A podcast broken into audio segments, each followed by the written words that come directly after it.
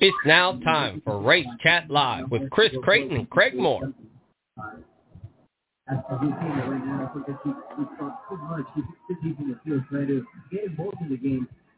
All right, race fans. How the hell are you? It's Race Chat Live with Chris and Craig. I do not have a microphone plugged in. Can you guys hear me? Yeah, I I, got can hear you. you. Yeah, Okay, yeah. been an interesting run for both of them. Yeah, you, you, a couple of drops, a couple of wins, one drop for each side.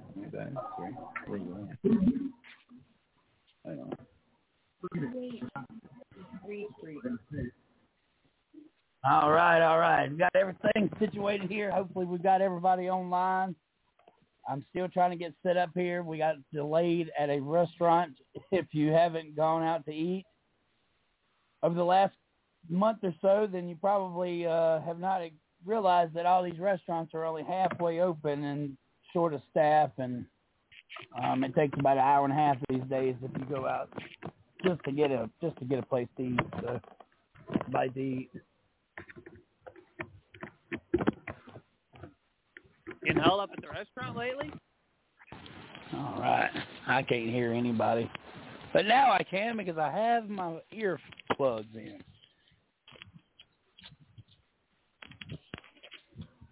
I'm Chris. Hopefully Taz and Craig are here. Craig, can you hear me? I'm here. All right, I'm good here. deal. And Taz, there he is. Am I loud and clear? Oh, Am I good now? Is everything Gucci? How about that? Is everything Gucci now? Whew, man, y'all put a panic in me. Well, it's, you know, when you go to podcast, uh, people won't realize that this show is about 15 minutes late, but, uh, yeah, I don't think I've ever, uh, ran through so many red lights. Uh, just put my flashers on, you know, dodge through traffic. Might as well. Thought I was going to get pulled over about two or three times, but hey, here we are. We made it. We're going to make a show out of it. Uh, glad to be here. Uh, was kind of a, I'm not impressed this weekend, this past weekend. I'm not impressed. I may be the Debbie Downer uh, for this episode. But, uh, boo. Are you going to be a Karen?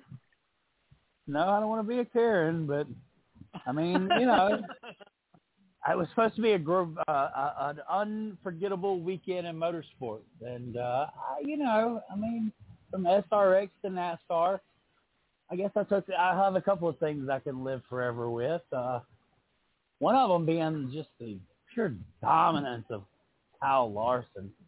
Have we unlocked a beast here? I mean, is this kid Or is Hendrick cheating? Is he is he Jeff Gordon? Is he Jimmie Johnson? Is he Dale Earnhardt Jr. gets pissed when you say this? Is he Dale Earnhardt? Is he Kyle Busch? Who the hell is this Kyle Larson kid? He's a bank robber. I know that for sure. He's Well- uh he's a talent, that's for sure. But uh I may be a fan of him and Bowman and I don't really have one over the other. If we're gonna keep on seeing Larson just straight up dominate the rest of the season, it might be a snooze fest. right? It could be. It really could be. It, it, it doesn't. uh It looks mean, like it I could like be a the- long summer, man. But I like the unpredictability of like we are getting different winners, but not. I mean, I don't mind repeat winners, but if it gets to be week in week out, uh, huh. this Were you saying that season. when you were a Jimmie Johnson fan? For real. I, hey, I got bored. No, no, no. I- answer the question. It's Yeah, a legit question. But hold on, hold on. Trying to get here. I am a Jimmie Johnson fan, which is why I am a Bowman Larson fan because Bowman's got his number while Larson's got his crew. But when Johnson got to be like the dominant guy, and was just week in week out with him. It was just kind of like, eh, okay, great. I mean, awesome, he won championships, but I'm I kind of like a little bit of variety. I don't like one driver just dominating the show. You know, if you get where I'm going with it. No, I, I get where you're going with it. I just, you know, for so long we we were waiting for him to pop off a win, and then he pops off three of them. He pops off three back to back, uh, two points paying, and one he gets a million dollars. And Hendrick Motorsports dominated the All Star race, uh, winning five of the six stages, I believe it was. Um, plus, they got the crew chief or the pit crew award of a hundred thousand dollars. So, how are they splitting up that hundred thousand dollars? Is it only that crew, or are they going to split it up between the entire Hendrick organization? Because honestly, it was the entire Hendrick organization that enabled them to dominate. Like they they were the bitch. The field was their bitch, and run like uh, a banshee. Uh, I, I promise you, Brad Keselowski felt that way, and uh, you know, uh, as he said, felt pretty good running second to, to a Hendrick car. You know, he was the he was the, he was uh, the fastest car other than a Hendrick. Um, you know, I think that that could put a damper through the season for sure because we always want variety, but we know that Kyle Larson can't just win every race, right? I mean, we we know this. Uh, he's on a streak, and Hendrick's on a streak. I'm not saying that Hendrick Motorsports. How I guess the question should be this, because I think Craig, you're right there with me. How how long is NASCAR going to let Hendrick stretch out in front of the field? Because at some point in time, they have to say, okay, we need to even this field back up a little bit. And how do they do that? Well, I, they got to come up. They they've got to come up with an idea. I mean, it's it's getting to the point to where it's where it's getting to be a little monotonous. And as Kat says, nobody wants to see the same guy every day or every week, but it happens. So NASCAR has got to do something to quell that. And whether they take these cars in and they break them down with a fine tooth comb, or they really uh, scrutinize them each and every week going forward. NASCAR will do something. Ford will make a bitch. Ford will bitch like a little baby. So we'll. Well, they already are. They already are. Oh no, I know they are. Right. And then NASCAR will have to. Then NASCAR will have to do something. And I think you will quote unquote NASCAR will quote unquote find something that Hendrick is doing that nobody else is doing. Ted, Ted if this does not end, if, if this doesn't end, uh, do you think Chase and and uh, Kyle Larson will become a rivalry? Oh, absolutely, and I think we I think we touched on it last week. You've got to have rivalries. There, there's a rivalry there, sure. Chase won it last year. Here's Larson. He's the new kid on the block and he's it's almost like he is the favorite son of Hendrick of Mr. H. Right. Now, is it a conspiracy theory? Well, you yeah, maybe, but on the flip side of it, you know, maybe Chase's, maybe Kyle's team knows how to get the most out of Kyle's cars. Yeah, I think Kyle's just a team. better dominant driver. I mean, that's just what I, it is. I believe so. Sad, and I believe that he has a lot to prove. And he's proved it. Now he is. Oh, I know. He is the right? face of NASCAR. Isn't that what we said a few weeks ago? Like, if he learns how to close out these races, it's going to be over with. yeah, I think Kyle Larson call, was a pretty quick learner. I think didn't they used to call your boy Kevin Harvick the closer? Oh yeah, yeah, yeah, yeah. This kid is. Yeah. this now the only thing is, is he. Now the only thing he's closing is the door on his career. Harry Gant won four races in a row. I don't think uh, that, that's been how long ago it's been since a driver put off that kind of uh, dominance. So you know, uh, I think Martin Martin come close to it. Maybe had four wins. Uh, there's something. Mark Martin did something back in the Roush day that was similar to that, but uh, Taz, what's your take on it, man? I'm, I'm interested to hear what you feel about all this. I mean, Miss Lee kind of said it earlier. Uh, they didn't really do anything when Gibbs or SHR were the dominant team in the past, so I don't think anything's going to go anywhere in terms of Hendrick dominating. Everyone's going to say, "Oh, look at this." It's going to be it's going it's going to be the same effect. It's just going to be a rotating of who, which team's dominating, and that's how it's going to be. Now, the All Star race, I was con- at first I was lost as hell. I mean, I know we went over the format like a while ago and everything else, but like, I'm sitting there and I'm like, what the hell kind of crap is this? And they're like talking like points and different inverts, and I'm like, I am lost. Like, what did I miss? So I had to like literally in the middle of the race look up the format and under and try to understand it all. And I and now was just like, what happened to like? I don't mind if we run like six stages and like different stage or each stage is like a different length. But in my opinion, if you want to award a a, a pit crew, which I'm fine with for the All Star race, you should do pit stops normally, and whoever like say like whoever has the fastest time or maybe average out the times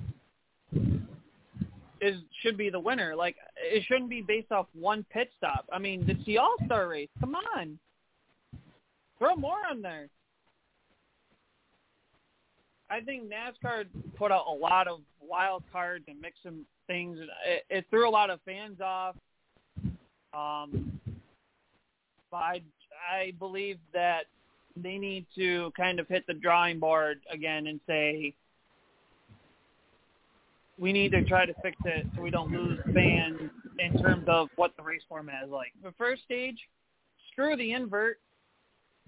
Just have them go down on pit road, do whatever adjustments they need to do, send them back out. However they come off pit road, that's the lineup for the next stage, and you keep on doing the same thing. That's how I feel.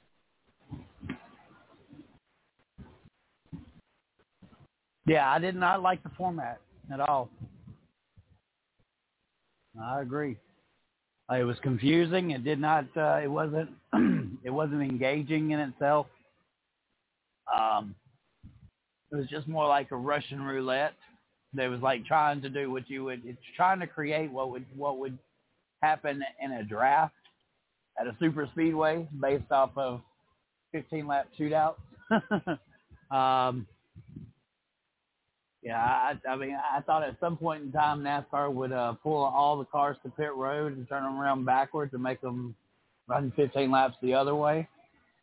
Um, I really, uh, I, I'm probably less critical of Texas.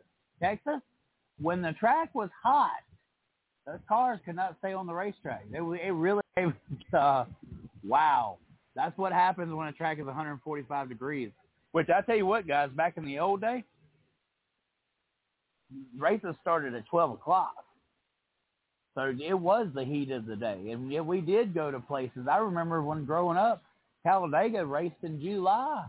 July, the hottest damn time of the year.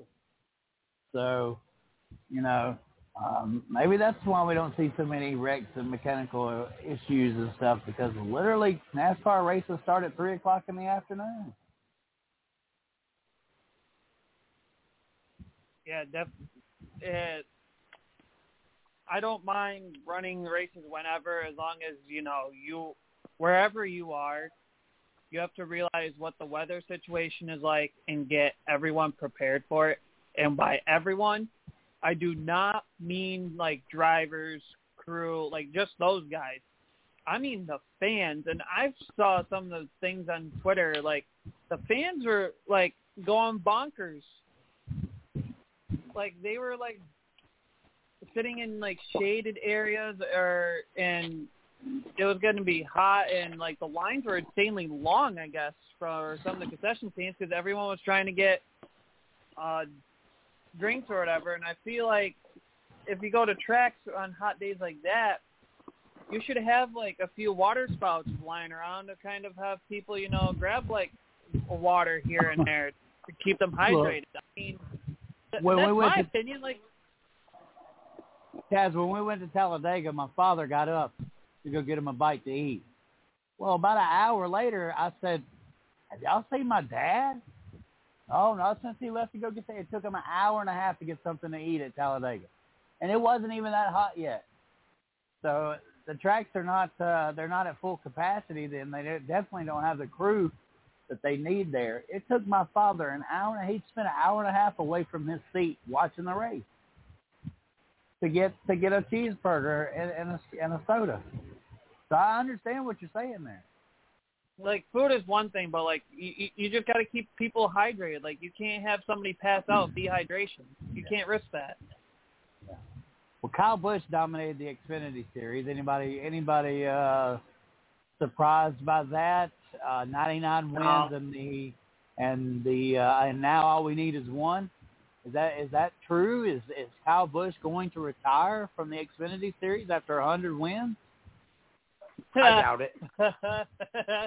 And should that be top headline? Kyle Busch, 99 wins in the Xfinity Series. Isn't that amazing? Like what he's been able to do in his career can never be repeated. uh, I just want Kyle Busch to stop driving. I mean, Xfinity and truck. I mean, it's not much of a challenge for him, but I like the fact that you limit the drivers to a certain amount of races, uh, from going from Cup to Xfinity or Cup to truck, you know, whatever. And to give some of these guys, you know, a challenge like against the Cup regular, be like, hey, this is what you're up against when you get up there. But at the same time, when is enough enough for Cup guys to be dominating these Xfinity guys? I mean, the last couple of years we've finally seen Xfinity drivers finally, you know, break through and open the window and be like, "Hey, we're here to compete. We're not here to be walked all over." Well, I honestly don't think that they should. uh I think they should have to start in the back of the field, and they should have to earn their way up front. I I I, I guarantee you, Kyle Busch can do it every single time. You know, the races are so long. Pit strategy, you can you can work I your way too, back from the. I could too, but make it a reality. If you're going to go down to the lower series and race, start that bitch in the back. Prove to them why down. you, or yeah, or lap down. Yeah. And I don't know. I, I get I like I get it. Five races a year. I get it. That that uh, allows sponsorship to grow in the Xfinity series. Um, also the Truck Series. Uh, Dale Jr. You know he races one race a year, and that's that's to provide us. a you know that's to make a sponsor happy. It's not you know I I'm not sure how much of it is actually you know Dale Jr. wants to race every year, but that that keeps Hellmann's in their place, and they they sponsor all year long for Dale Jr. to come out there for one race a year. Yeah, um, I, I'm not against it at all. I I, think that uh, they finally got to where at least now the fields are not dominated with Cup regulars week in week out. We get to see who is the next rising talent in the Xfinity Series obviously John Hunter, it's like saying since John Hunter Nemechek had Cup experience, that he shouldn't be able to go back down to the Truck Series. We see what that Cup experience did for John Hunter Nemechek. He is unstoppable right now in the Truck Series. Um, that's that's experience that he learned, and he's able to transfer that now. He's with a good team, a good competitive team, and you see the talent that John Hunter Nemechek has. It's not just the equipment; it takes the mentality of the driver as well. Well, it not only does it come down to equipment, but I mean, you got talent there too. So I think a lot of, and I don't know if anyone caught this, but Mike Joy mentioned this during the All Star race. Uh, I'll get this in before we bring in our guests. The Rick Ware drivers and Timmy Hill uh, Mike Joy was saying how oh in iRacing they're like up front and these guys are like knocking on door to like get into bigger rides and hopefully we can see it up front if they get into you know better equipment and bigger rides and they keep on saying you know keep grinding stuff but it's like when are you going to give them the chance to but also the problem is sponsorship do they have the money behind them to provide them to get up there Right. Right. Well, we'll come back to this segment. I believe we have our guests that have called in. Uh, looking forward to bringing uh, these guests on. They're returning uh, for the first time this year, but uh, we've had them on, I believe, for the three consecutive. For this will be the third consecutive year in a row. Uh, Mr. Derrick and Derrick Jr., how y'all doing today? Good. How are you? I'm Pretty glad- good. Glad to be here. Glad to be here. Uh, Craig, do you want to do you want to introduce our guests and all? Yeah, sorry, I had myself muted. Um, like you said, Chris, we've had we've had these guys on. This will be the third consecutive season we've had them on at least once. Um, Derrick McGrew is is the father of this little. Uh, I shouldn't say little because he's almost as big as his father now. I seen him opening night at Fonda, and uh, uh, of Derrick Jr. Um, they both run. Uh, Derrick runs uh, Sportsman, and, and little Derrick runs uh, uh, Sportsman as well, but moving up to modified. Now, Derrick Jr., tell us about your first week at Fonda this year. It was a little, uh, it was a little hairy. I, I won't lie, I was a little nervous. Uh, which one was that? The one I with my car, that the wreck in turn three, one and two. Uh, the one on the front stretch with, uh, I believe it was um, Mike the Bellinger's Bellinger ride Oh yeah, that one. Yeah, they uh got a little, little uh out of out of control. They went green, and the guy drove in into the guy in front of him and spun him out in front of the field.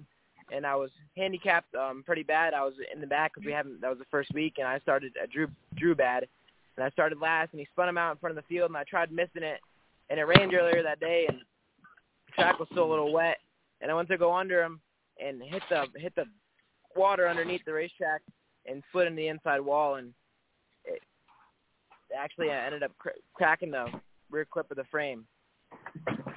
Yeah, that was uh, that was quite st- scary. I was watching it from the front stretch, and I thought to myself, "Oh my God, I hope he's okay."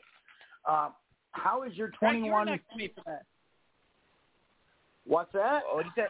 you were next to me for that Craig Yeah, that's right. I was up in the stands. You were holding my hand. I was scared. I was so high up in the air.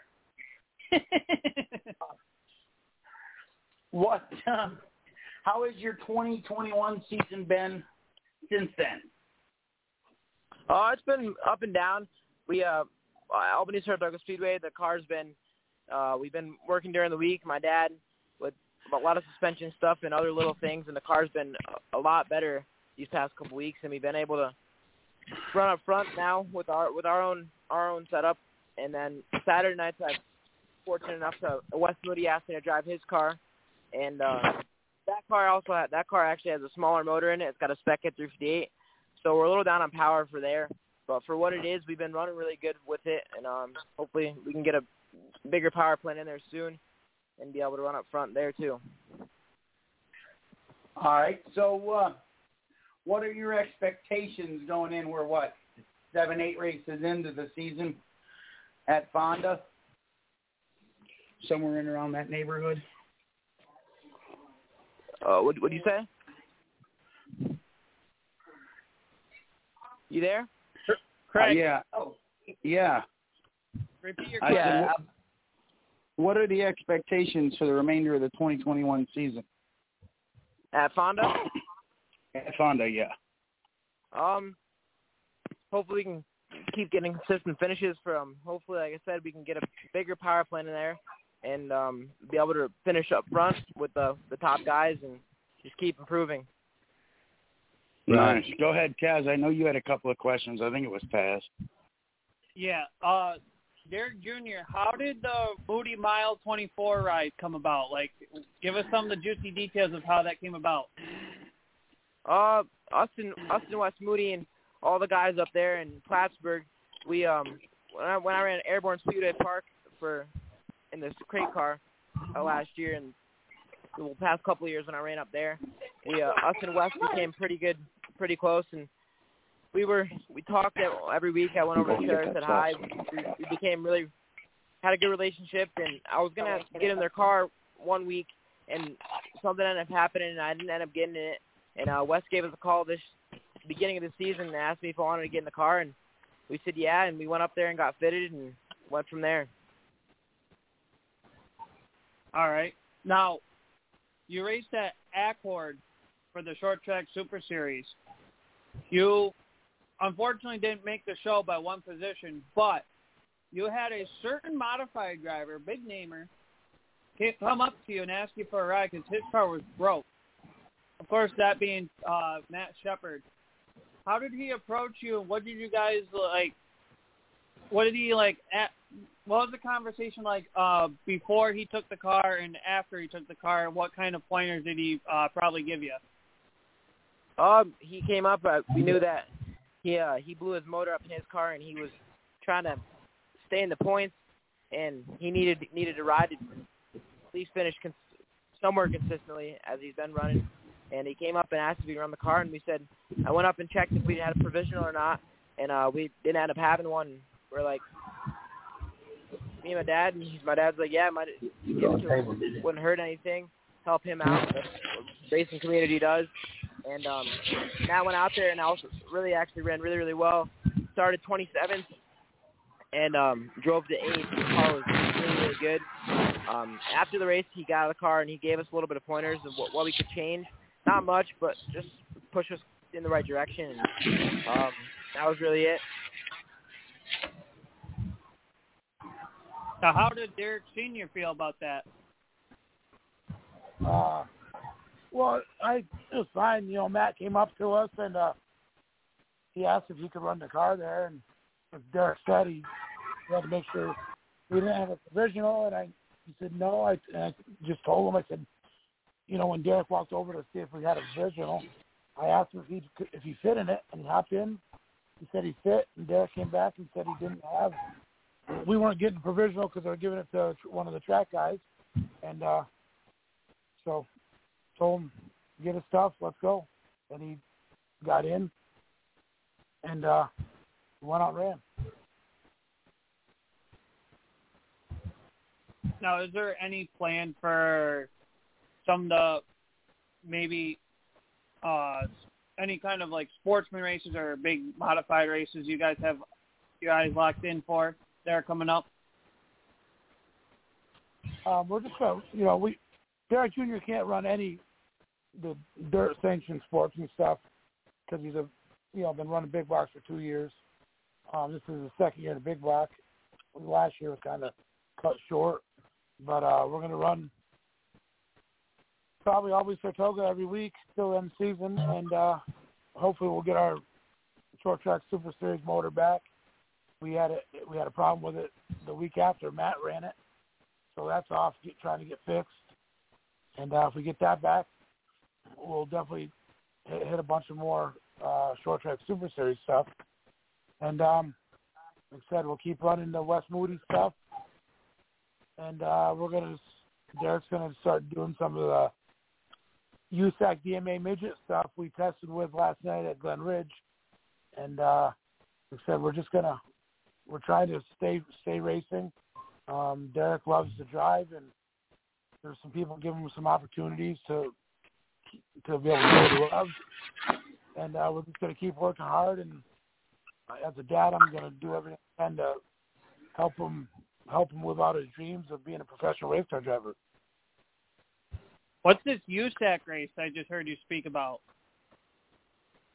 Um, we had a guy, Ben Waver, Balzer, come up and if Derrick would like to drive his uh, his midget at Albany Saratoga, and uh, I said sure, you know, and we I went, we went and got it, went through the car a little bit, and uh, we took it to Glen Ridge last night just to do a little bit of testing, make sure everything was all right, make sure Derrick was comfortable in the car, and uh, we'll be at Albany Saratoga Friday night with that, along with our big block, and um, see how it goes, and uh, to be able to drive it for some more races for whenever we're free. So we're going to see how Friday goes, and um, if everything goes good, uh, I think you'll see Derrick Jr. run it, you know, as many as many times as we can throughout the rest of the season, and uh, who knows, maybe we'll make the Tulsa the Tulsa shootout with a 600. Oh wow! So uh, Derrick and Derrick Jr. This is Chris. Uh, man, for one thing that I noticed, uh, Derrick Jr. Your uh, your voice is not the same as what it was the last time you were on. Obviously, you're growing up now. L- last year during the COVID shorted season, how did you? Uh, I, I believe we had you guys on like right there when the pandemic had started. You were still were still waiting to see how the season was going to start and, and stuff. Uh, how did y'all stay focused? How did you stay uh, wheel ready uh, last year with all the outside distractions going on? And is this year more like uh, more like a more? It, did he have enough time last year to get comfortable in the big block? Because I know that that was a big move for him uh, a couple of years ago. Is it just now kind of where he's getting settled into the race car? Uh, either one of you can answer. Yeah, the uh, last year we had a. You know, the season was cut short, and uh, we had a problem. We broke our big block, so we ended up having to you know, we ran a couple great races, and um, we had a, our, our short track super series motor that we, we picked up, and uh, we actually ended the season really strong in Louisiana, running up front with short, short track super series, and uh, you know, for, as far as the big block goes this season, this is really like the first full season, so you know we started to get comfortable with that, and you know over the off season we spent a lot of time down down in North Carolina and doing a lot of stuff, marketing and a lot of off-season stuff to learn suspension and networking. And uh, Derrick Jr. was able to test in a super uh, super late model for MJ Price oh, wow. and Milliken. Um, so that was pretty cool. He was able to brand new Longhorn with brand new Vic Hill motor. Um, so it's pretty cool to watch him hop in a super late model and get out there and start cranking some pretty awesome laps. Um, so we just, I, I try to help them stay visible, and uh, you know, you know, a lot of people watch them, and you know, I think uh, what what attracts him to a lot of people is the person he is not only on the on the racetrack, but uh, how he carries himself off the racetrack. Um, and he doesn't he doesn't tear up the equipment you know, on nights when we might not run well, you know, the car right. usually comes back in one piece, not tore up, and uh, right. just has a good attitude. And you know, I think people can tell, you know, he he's not just out there racing; it's something that he really loves. Um, and you know, whether we're racing or we're helping somebody else, um, that's just what we do. You know, that's our our race life for real deal. And you know, it's this is this is what we do. It's not just a race; it's a lifestyle, and that's how we live. Now let me ask y'all about that Southern Swing last year. What did y'all think about that? And uh, did uh, did did y'all get to taste some of our uh, delicious sweet tea? I mean, y'all hung out with some Cajuns, that's for sure. Being down there as deep as y'all were. Yeah, um, it was uh, it was pretty interesting experience. Um, had a really good time down there. If you've never been there, it's definitely a really cool place to go visit. It's uh different, not not much out there. Um, a lot of a lot of oil fields. We were in we were in the part where they had a lot of oil. It was I think it was called Oil City or something like that. Um, but yeah. the racetrack the racetracks down there are really awesome. We went to Arklatex and Chatham. Arklatex we had a really really good run, running up front with like some of the top guys, and um, we ended up breaking with five laps to go. But it was just a really awesome experience just to be able to go out there and just just run against those guys and just experience all everything out there. Derrick Jr., I mean, just a couple of years ago, could you have imagined traveling 2,000 miles to go to a race? Uh, yeah, sort of. I mean, we when we were in the go karts, we we traveled a lot, almost every single weekend. I know my dad, if he had a race on Friday night at Malta, if, our my go kart race was more than ten hours away, he wouldn't race. If it was less than ten hours away, he'd leave Friday night after the races, and we'd we'd head out to uh, wherever the race was, somewhere down south, uh, Virginia, South Carolina, Georgia, um, almost every single weekend. So, but to be able to travel like that in in the big car too was pretty awesome. Yeah, know, y'all said something Well, about go- the marketing side, and I I kind of left that when uh, at base. But uh, Derrick, what was that that you were about to say? What's that? Uh, you you were about to say something, sir. Oh yeah, I was you know when you asked about you know traveling at two thousand miles, um, you know he he had in 2017 we traveled to Australia for him to run the Kids Royal on a go kart. So Five months. so we uh we, Whoa. we put in some miles. That you know that was we had How a did we n- round trip. With, How- how did we not know this already? Uh, This has not been talked about, I don't believe. yeah, in 2017 he was the first American invited to the uh, Kids World in Australia, and uh that was his first plane ride, and we we flew over there, and I ended up racing in uh, Sydney with a legend car, and then the following week he ran the Kids Royal in Melbourne, and he won it. He won the four four stroke version, and uh, then we flew home. Wow. So he's raced overseas. That's amazing. So on the marketing side, it, obviously, there's no way that you can go racing overseas if you didn't have a good marketing program. Derrick Jr., how, how does it just come easy to you? And what what is your strategy? How do you market yourself to these companies and to the to the sponsors that you have? What makes you what what what's availability? Of course, sales, but it's got to be more than that. Oh, just just be myself and just just be just be yeah, kind of just be myself and just be respectful and just I'm just I'm doing what I love and yeah, it's really really it. Just just be myself pretty much. Do you guys have do you do you guys use a marketing agency or do y'all just go out and represent? Uh, we just represent ourselves.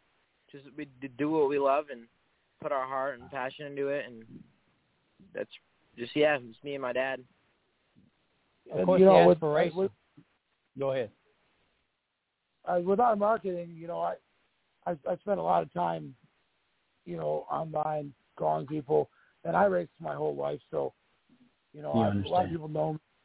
Um, and we, like I said, we we spent a lot of time down south this year over the winter in North Carolina, um, with a lot of the guys down there with Randy Keene, uh, SRI, Earl Ramey, Andrew Garris from Pro Fab, uh, Willie Milliken, Scott Tripp, all these guys that you know they race for a living. They're involved in the you know the the higher higher up end of things, and you know these guys they just a lot of them took a they've taken a liking to Derrick Jr.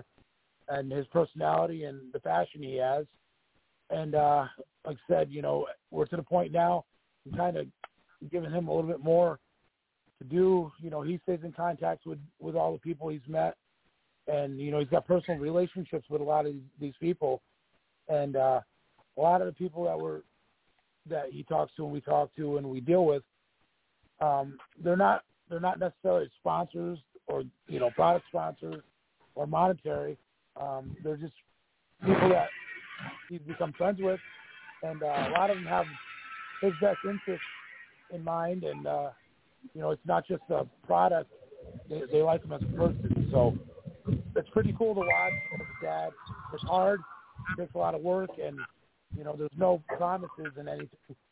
Um, and you know you always seem like it, it's got to be done tomorrow, you know yesterday, but you know he's only 13 years old, and uh, like I said, I know when we started, our goal was our four-year goal was to try to win races in the rookie sportsman class, and uh, here it is, for our fourth year, and it's his second year in a big block modified, and he's won a ton of races in the rookie sportsman and one sportsman, and uh, now we're looking for our first modified win, and you know we're gonna do some late model racing, and got an opportunity to do some midget racing, so it's just it's a it's a fun ride.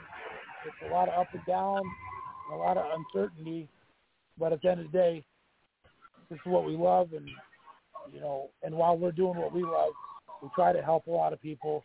Um, I try to teach Derrick Jr. You know, it's not all about just him.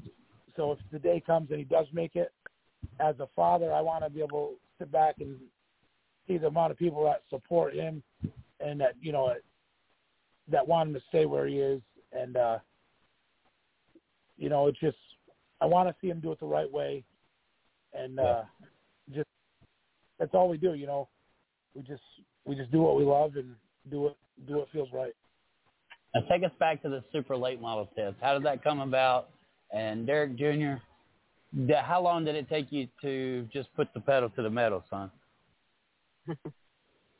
Um, uh, I know my dad and we've doing all the marketing and building relationships down south all all all year long, back and forth. We've been down there and we uh we met Willie Milliken down at the Cars Racing Show and Scott Tripp and him were really good really good friends because Willie is uh, I think a weekly kind of a weekly driver there and he's um he's a veteran down in the South Carolina area and um Scott introduced me to Willie and me and Willie talked for a little bit and we were able to we ended up coming along. Um, he was gonna he was gonna run my car. He ran my car down in Lakeview for the, that Crate Series race, and I was able to hop into his super late model. And the first night out, we uh, it was I had to kind of learn learn how to drive. It was a little different, and uh, we turned some alright laps. Uh, nothing crazy.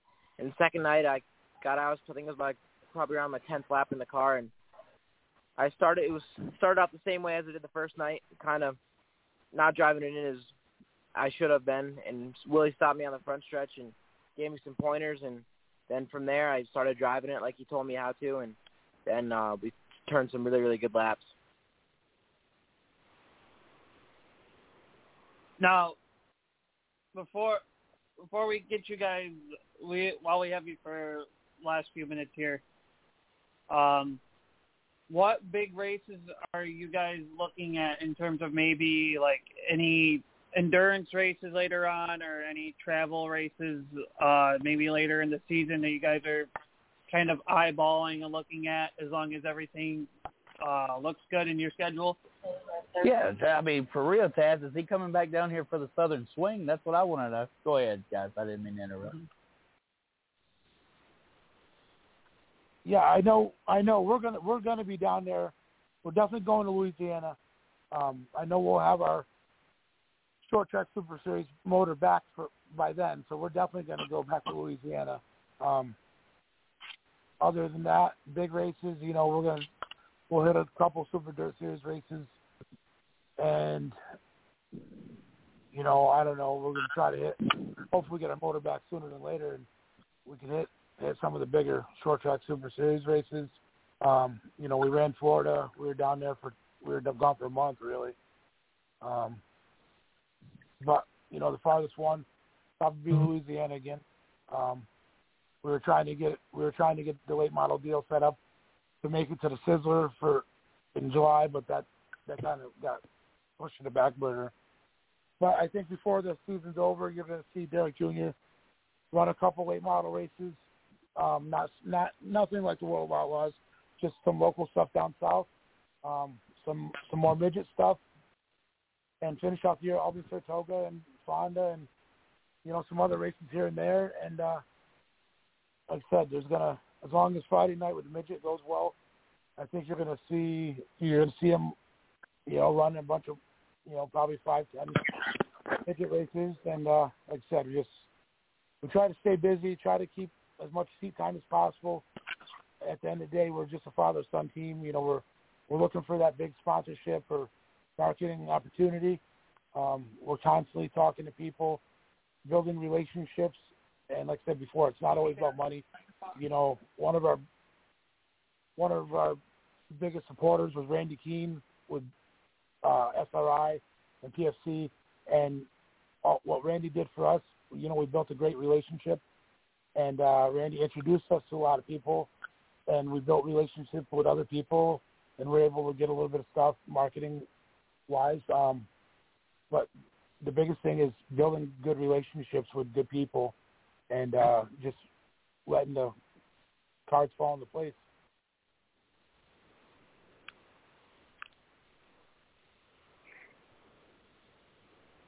Awesome, awesome. Uh, Craig, you got anything for us for them? No, I just want to you know every time we have you guys on, um, I was listening to it, and and uh, Taz or Miss Lee or somebody alluded to it in the group chat. Every time we have you guys on, we learn something more and more about you guys, and it's and it's super cool. So I want to thank you guys for for coming on again tonight this year, um, and we look forward to having you on later in the year. Uh, update update as to what's going on with the season and you know and things like that. So I want to thank you guys for taking time out. And uh, did you say you were heading down for the Southern Swing again, Derrick? Was that the plan? I didn't quite hear the response. Yeah, yeah, we're definitely going to be down in Louisiana again. Um, hopefully, we can get some crawfish this time. we didn't get any last time. Yeah. Oh my But we'll gosh. def- You come to Louisiana and didn't get no crawfish? we didn't get any crawfish. You know, What? I, I wanted to. We we got we got tied up with Brandon Hightower and things got crazy. So. Um, oh yeah, yeah, yeah. but you know, we became we you know built a pretty good friendship with Brandon. He's a good kid. Um, Right. you know, and for me as a dad, like I said, watching my son, you know, he's only 13. You know, so I, I think we You know, forget that kid. sometimes. I, I Yeah, really do. you know, he I gets feel, I, out. he already feels like he's so much older. yeah, he gets hanging out with these guys. You know, and at the end of at the end of the day, you know, when it, you know, they're all in their 20s, so you know they're ready to go party it up, and you know I gotta pull the reins back and remind Derrick he's only 13, and you know he's got to come back to the hotel with Dad. You know, I, I know he doesn't want to, and he thinks I can. He should just be able to, you know, jump in the car and go out and do whatever these guys are doing. But he's got a few more years before I can let him do that. Right. Well, it'll be here before you know it, Junior, and then uh, you won't ever be home. I want to Yeah. I want to thank you guys again very much uh, for taking the time out of your night to, to join us here on Race Chat Live. Who, Is there anything you guys want to say in closing? uh, there's some there's something I want to ask. Who inspires you, Derrick Jr.? Was it your dad? Who's your Who's your favorite driver? What Who do you want to be like? Uh, it's obviously 13 years old, and you've got this this plan. Who, who do you want to Who do you want to be better than? Um, said um, like I'm like I said, me and my dad. My dad was when I grew up watching him and do- all doing all the stuff on his race car, and when I was a little kid, and uh, he definitely inspired me. And he, me and him, been doing it since I was four years old. And uh, but some of my favorite race car drivers, I know I love me and Stewart. Um, we've been, built a pretty good relationship. Me and Stu. Um, we were down in Louisiana. Stu, when one of my car broke, Stu also came over and helped us with some little things and gave us some pointers and uh I def how Stu his deal. He runs NASCAR and does a lot of the dirt stuff, and him and Kyle Larson kind of have a Kyle Larson and do the do the um, the NASCAR stuff and pays his bills, and then he can go have fun and live his, like just live his dreams on the dirt track. And um, just I, that definitely inspires me. Wow, that's awesome, and that's uh we we being from the dirt community and also uh, I love NASCAR. I have felt that Kyle Larson is this bridge that we've needed for a very long time between the dirt world and and NASCAR. And you said it best that the reason why you have this this this crossbreed of fans is because the kid does exactly what you said. He uses his money that he earns in NASCAR to go race wherever the heck he wants to go. And that is what a real racer would do, right, McGrew? Yeah, that's right. Like, yeah, he's guess he's definitely got the opportunity to go run NASCAR, and like, yeah, like I said, he can use that pay his bills and go go have fun and just said go live his life at the dirt track where he where he loves. That's it. That's it. Thank you. Uh, thank you guys for being on. It's always it's always a privilege. Um, uh, good luck for the rest of the year. I hope you get some uh, pretty big wins and keep turning heads. And uh, any any uh, any more information on this uh, super late model deal? Is it going to open doors for something else? Um, Uh, you yeah, know, we're go ahead, buddy. uh, yeah, so we're hoping so. Uh, so just keep keep working at it and keep in contact with the people, and hopefully, just like I said, keep doing what we're doing, and uh, hopefully something comes comes about it. All right. Well, uh, you got all the oohs and ahs coming from our people who are listening to the show and all. Great, uh, uh, Derrick. Uh, they, they, everybody thinks that you're an awesome kid, and and Derrick Senior. You know, I'm sure people do give you the credit that you deserve for raising such an awesome kid, and uh, just good luck to you guys. Y'all, y'all are y'all are something we look forward to. Uh, the, throughout the whole year, it's always, hey, did you did you hear about what the what the kid did, or or did you know that he was fixing to go do this? And so it, it's just uh, it's been very uh, just a part of the race chat live life to to find out where you're going and, and what you what you've accomplished already, uh, Derrick Jr. So we look forward to finding out more. Definitely, and thank you guys for having us. And anytime you guys want us back on here, we're we're definitely free. Uh, definitely love to come back on. We'll hold you to that, my friend. Thank you. All right, thank you guys. Thanks a lot, guys. All right, that was a, another stellar interview by the McGrew boys, Derrick and Derrick Jr. Every time these guys are on, we learn something. We learn something new and and something new and exciting. Did you Well- know the kid went to Australia and raced? Did you know that? I didn't know that. No. I didn't know he thought, a where late the mo- I where didn't- the I didn't know he. I didn't know he had a late model ride. I didn't know he had. We went overseas and did that. I didn't know he was traveling all over just to do some of these races. It's like, oh, hey, look at this. No, that's cool. Yeah, so that's awesome to that's awesome to hear. Now, I, this is our normally our weekly segment where uh, we have uh, updates about our local tracks and all. Unfortunately, Mother Nature, this is our season right now for Mother Nature, and uh, we got rained out at Wyandotte Motorsports Park. I believe uh, Outlaw Speedway got rained out. I'm not sure if any racetrack got to race. Uh, maybe Jackson. Uh, I'm not sure. Uh, but uh, do you have uh, any updates? I sure do. Good. Let's hear it from Um, well, I have unfortunately uh, the short track Super Series up here in the north got rained out on Tuesday night. That got rescheduled to a later date. I don't remember the date off the top of my head, but I do have two highlight reels: uh, weekly racing action from Utica Rome and Fonda for the modifieds, and then I'll quickly recap the Mower Tire Group racing that had double features this past Saturday. So we will start things off with Friday night racing on June 11th from Utica Rome Speedway. And 30 laps is the distance. We are green with Sean Beardsley and the 58M of Marshall Hurd leading the field to the charge in turns one and two. Beardsley leads the field down into turn number two. And he and he starts to take off rocket. He'll lead lap number one, followed by Marshall Hurd for second. Three wide for third with Jamaica Stoll, Ellen Johnson, and another car to get involved. And here comes Andy Bachetti. He'll get to the inside. He'll go from sixth to third in one corner. That's right. He goes up to third and off turn number two. Meanwhile, move forward to four laps complete. Bachetti to the outside of Marshall Hurd looking for position number two on the outside. He gets it in turn number three. He's going to sail that bad boy on the outside right around the cushion, and he'll take over spot number two. Just freezing watching from spot number five. The yellow comes out and we go back to green on the restart with 10 laps complete. Bachetti and Beardsley lead them to the charge. As Jeff Friesen tries to sneak in from the third position, can't quite make it done. A Sheppard to the outside. He'll take over third from Jeff Friesen. Tries to get second from Bachetti. Bachetti holds him off, shuts the door on the backstretch. Going into turn number three, Bachetti gets his nose underneath Beardsley for the race lead. Move forward to 15 laps complete. Bachetti and Sheppard still battling it out.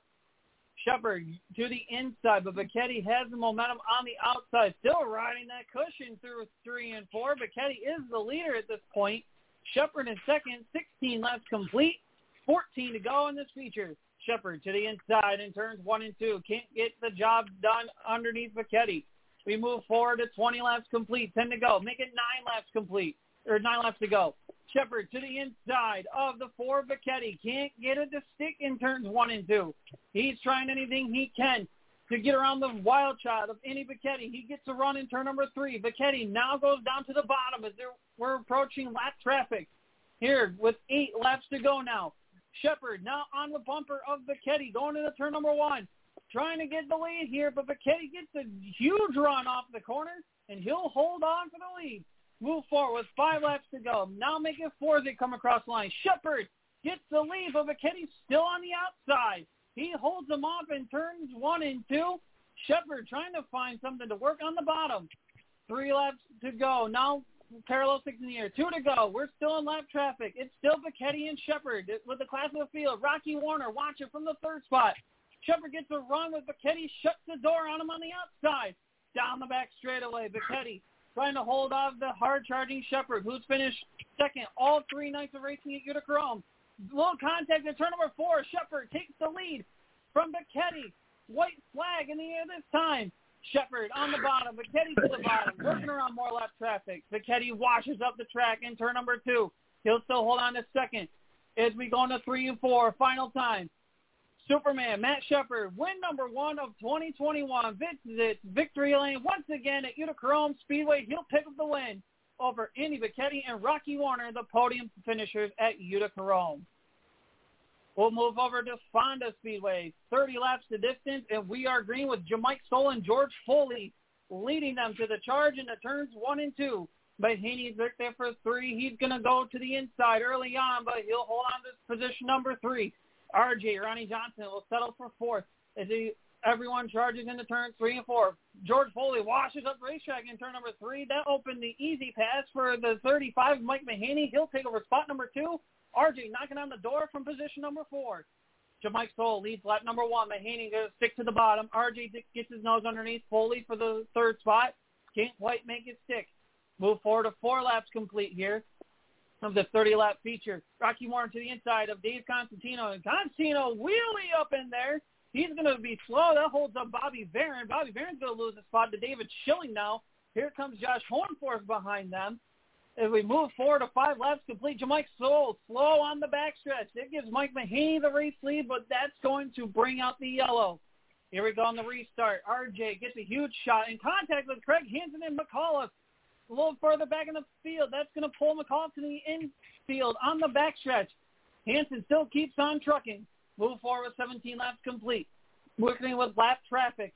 It is Mike Mahaney still leading. Craig Hansen, Ronnie Johnson, George Foley. Throw a blank amongst those three with lap traffic. Hansen gets a huge run on the outside.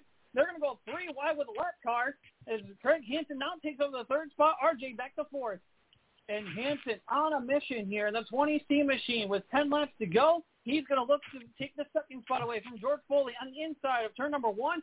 Slide job shuts the door on George Foley. Craig Hansen now to spot number two with nine laps to go.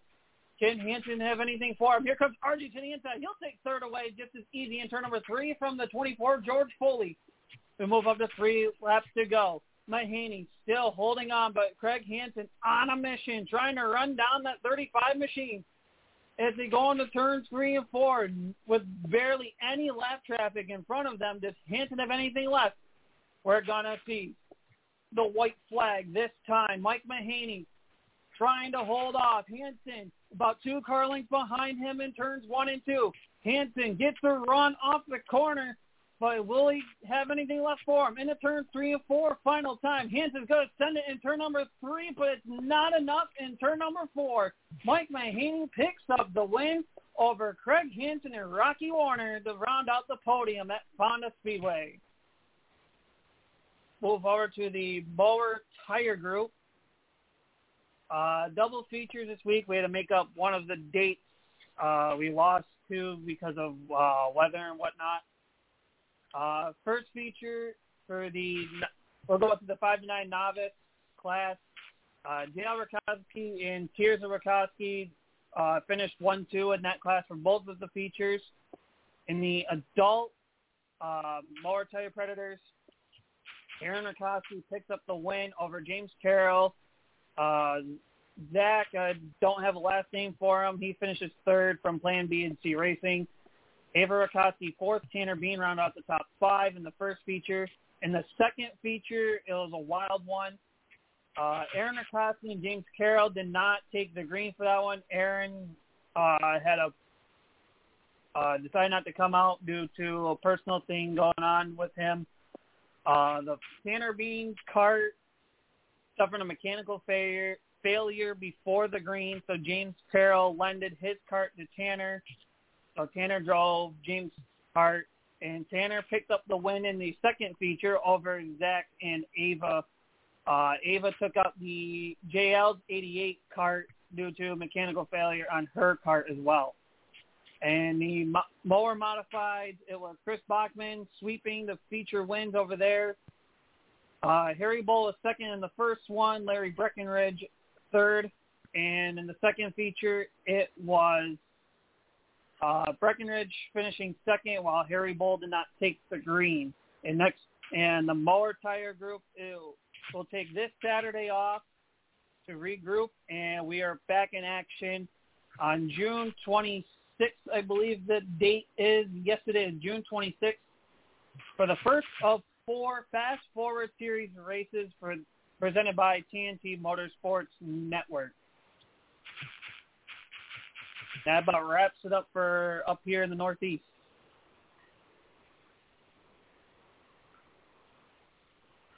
All right, what do we got going on down south? Uh, well,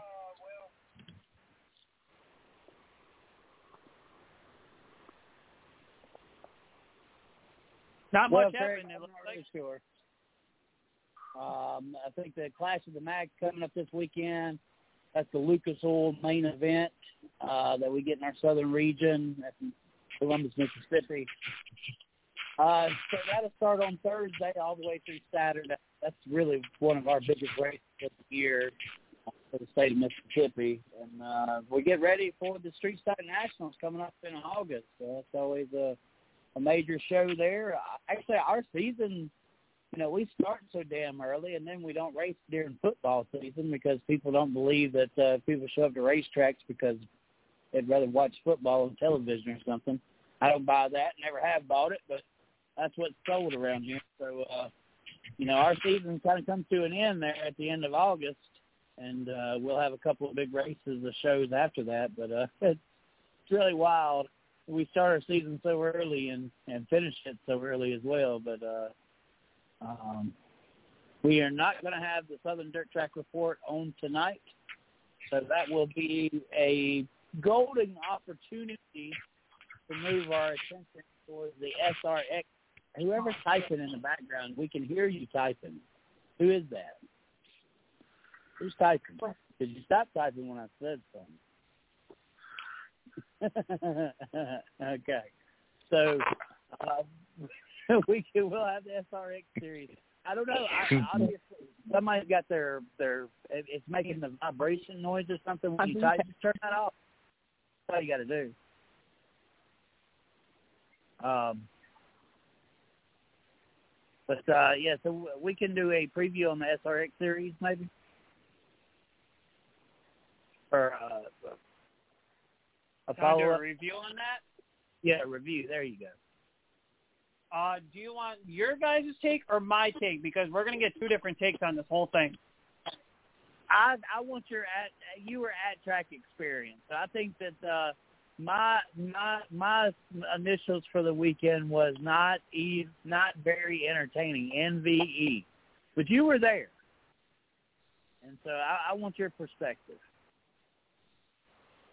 So I got to the track a little before 12 o'clock when the gates opened up, only because at 1 o'clock they had a line to get auto to get tickets so you can get to the autograph session for the first 250 people in line for this. And unfortunately, they had like a 45 minute window apparently. Uh, that was I don't remember that popping up in the schedule. Um, but for 250 people, they sold tickets that were going to the Camping World plating for a hunger charity or something like that. That's where the money for the autograph session was going to.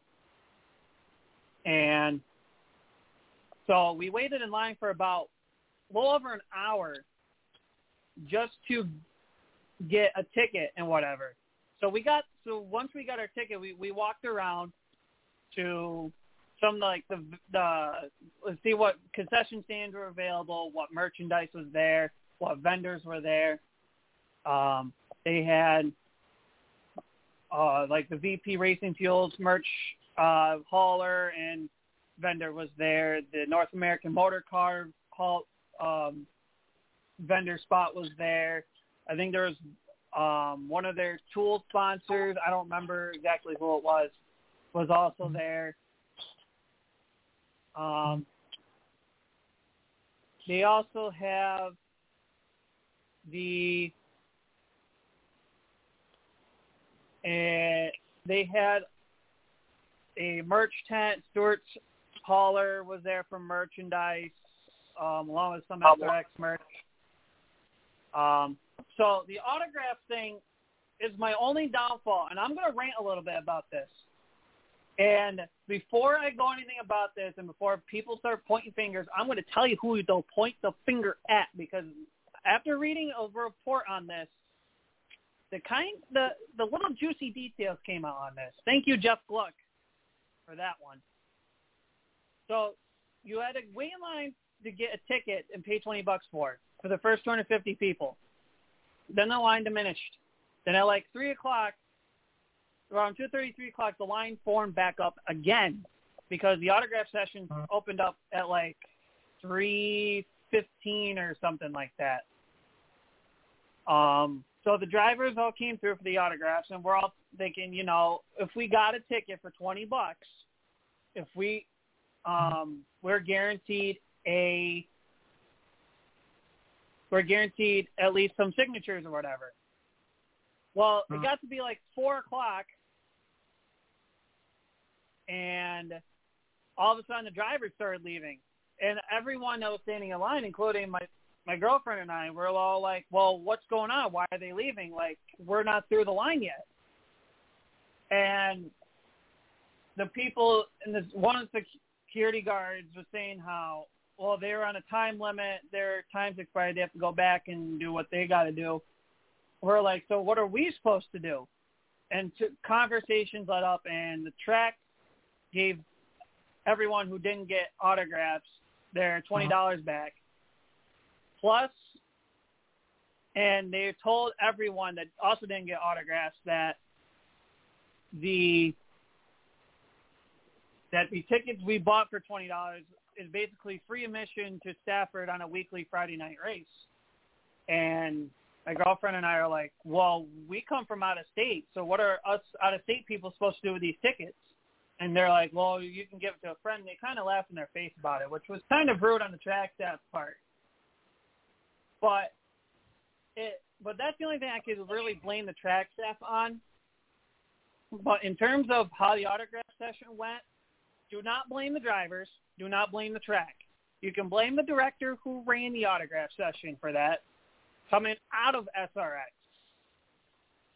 And he was trying to move people along because they were trying to get everyone to do one item, do your autographs with your one item, you could take a picture here and there with them as you go through the line, and that was supposed to be it. Well, obviously people brought in more than one item and whatnot, so things took longer, and the guy was trying to rush everyone through, and apparently it caught the eye of a wonderful flavor character driver, and you can already guess where I'm going, who this driver is going to be. And I guess he made a smirk about it, and he called this guy an a-hole and you can guess who this driver would be. That's Tony Stewart.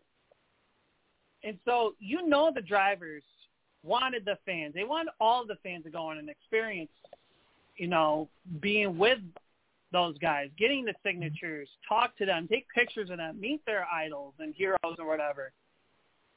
But the director just kind of was, was like, like snip snap. You have to go right through wishy washy. So a lot of unhappy people for that. Side of that, everything was everything was great. Um, the vendors were that seeing the vendor stuff, different merchandise that was being sold. Uh, I think about a hundred people got refunded, so unfortunately, like two thousand dollars went out the window. I even did my math right, but um, yeah, in terms of the on-track stuff, um, they had the SK Modified All-Star Race. Um, basically, what they did was they had three stages of this race. Um, how they got the starting lineup was like a revenge draw. So whatever um, and drivers who got in were top 15 in points that could make make it to the track that day. Um, and then pa- any past champ, past champions of the track for that division. So I think they had like 18 cars in total, and the top 15 in points went to do the redraw, or not the redraw, the draw for their starting spots.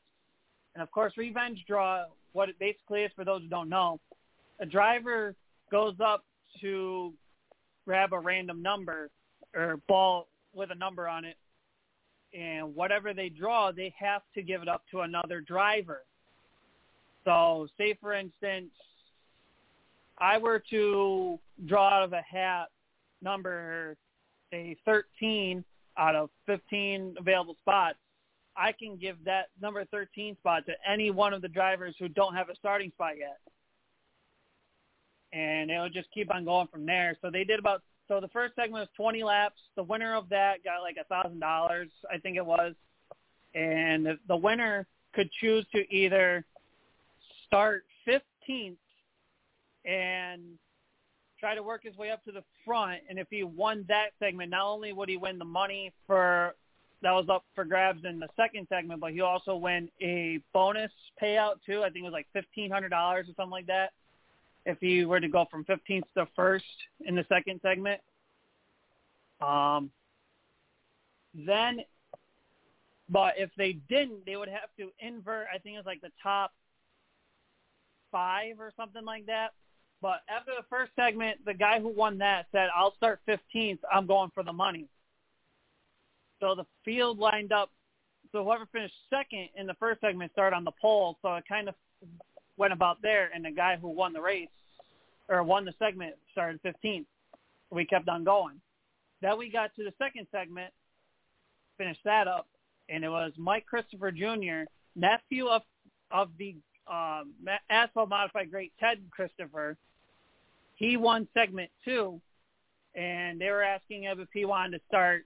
I think it was tenth for that segment, and he started. So, if he wanted to start tenth, or if he wanted to, you know, invert the top five, and he said the car's too good. I'm staying up front. No need for me to go to the back.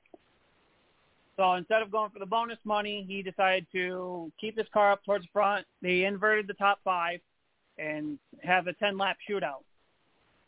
And they had a miscue on turn one in the first lap of this 10-minute or 10-lap segment as everyone like shuffled up. There was no accidents or anything like that. It was just kind of a miscue, and everyone redirected. And Mike Christopher Jr. took the lead from there, said see you goodbye, and won the race. So uh, if you haven't watched an SK modified race from Stafford Motor Speedway, I'm gonna tell you you need to watch one. They put on a show. It was a great race. Then got to the SRX stuff, and it was great to see. Um, the cars came out how they would line up first heat, which was done by random draw, but the guys got to head a draw for their car, um, and it'll be like this every week. So it was interesting to see that. But the first heat race is kind of a gamble. Like, do you want to start up?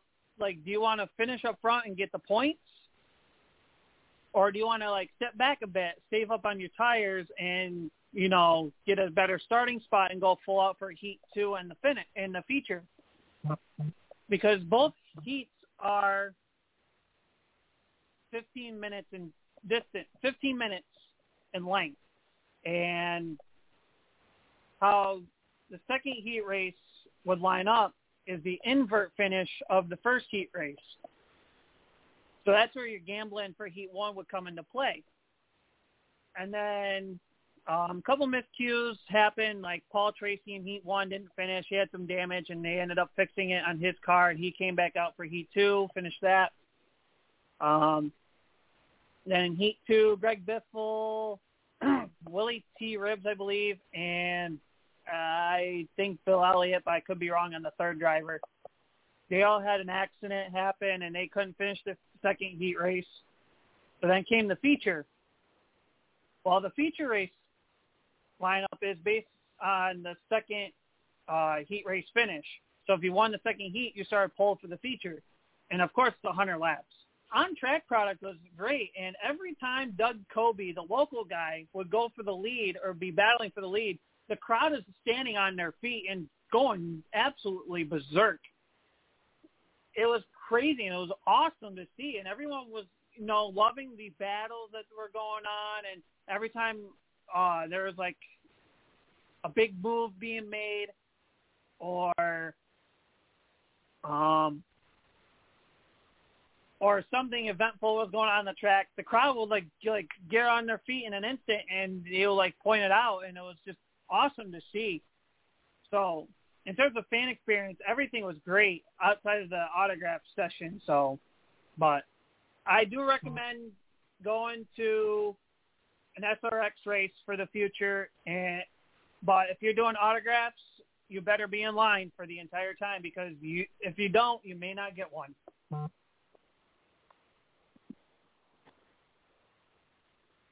And we got Knoxville next week, and I believe Craig got Craig gets first pick. If Mr. CJ is on, which I don't think he is, uh, Craig gets first pick for SRX, and he's going with Helio Castroneves for dirt at Knoxville. Oh boy, kind of ballsy there. Well, just like ACDC says, I got big balls. Well, if we don't have Mr. CJ, next in line will be me for my SR, SRX pick. Um, and I'll get to Miss Lee's point here in a second about this after we get our SRX picks in quick. Uh, my pick for Knoxville, well, I'm thinking, do I go the easy route or do I go with a little bit of a harder route? And I know Chris is going to do it. Chris is going to go the easy way out. No offense, Chris. But you know what? I'm dirt. He's in this race. We're going with the world of out. I'm picking the world of outlaws late model driver, the Boomer Scott Bloomquist. That leaves Chris to be his SRX pick for Knoxville.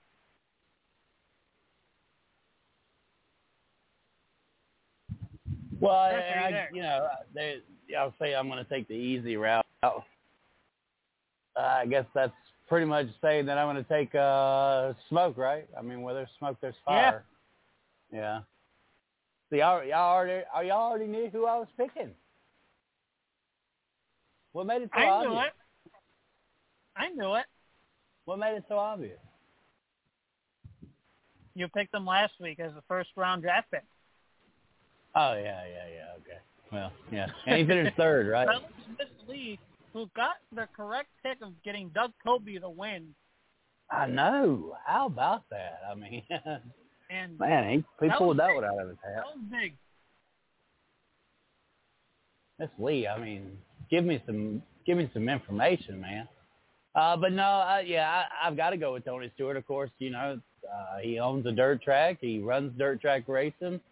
Uh, has been in a sprint car a long time. This is his series. Uh, you know, why not? I mean, uh, I think there's going to be some interesting contenders, uh, including Hailie Deegan, I believe, will be in this race. Yeah. So, uh, She replaces Tony Kanaan in this one. Right. But now don't Hey, count there out goes Bill a wrecked Elliott race either. car. Don't count out Bill Elliott either. And, and let's get into the wrecked race cars. Did it not seem like these cars were made of cardboard or something? I wasn't too Fiberglass. impressed. I was not too impressed with the way these cars looked after a wreck. They uh, they were uh, yeah, they looked like wrecked bathtubs. That's that's a good that's that's one that's you know that's only part of my criticism. Uh, but uh, I'll, I'll I'll hold back most of what I have to say. but yeah, they had some weird issues with the cars, and I'll wait while we're waiting for Miss Lee's pick to come in. Um, let's see. Oh, she's got her pick in. She's gonna leave. We're leaving her with a third choice. So, Miss Lee, are you going Ernie Francis or Hailie Deegan? I would think Ernie Francis, but I want to make sure before I write this down. Um, they had Bill Elliott had some mechanical failure in his car when they pulled out of pit road to line up for the feature, and when they put his car on the pit road, apparently it was a fuse, a simple little fuse that set the car off. And then like after like they go like nine or ten laps in, he pulled off again for the same issue, and he was out for the rest of the night. So it sucks for him. All right, Miss Lee, you got Ernie Francis. And if I know Mr. CJ, we know where his pick's going to be, but we'll find that out later. Um, but unfortunately, Michael Waltrip, his damage ended up suffering for him to be out of the race. Um, but yeah, Doug Coby, six-time uh, Whelen modified tour champion, uh, he had to sacrifice. Uh, he had to sacrifice a good points battle um, at Oswego to race with the SRX, and a local guy comes out, and his his post race interview was amazing. I mean, he didn't really make it so much about himself. He kind of made it more of a short. It was more for the uh, short track guys kind of feel, you know. Yeah, uh, who's replacing Colby this week? Who, who's racing his ride? Brian Brown, he's a, a 410 regular at Knoxville. Like, he's a track champion there, I believe. Wow. Is this a trend that they're going to use at each of these local tracks? They're going to bring uh, a guy in that's from that racetrack?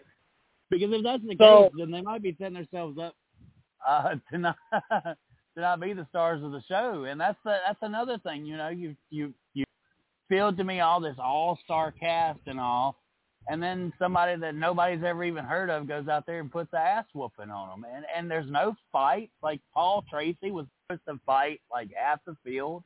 I thought Michael Waltrip would definitely uh, come in and push some people around with his big ass self.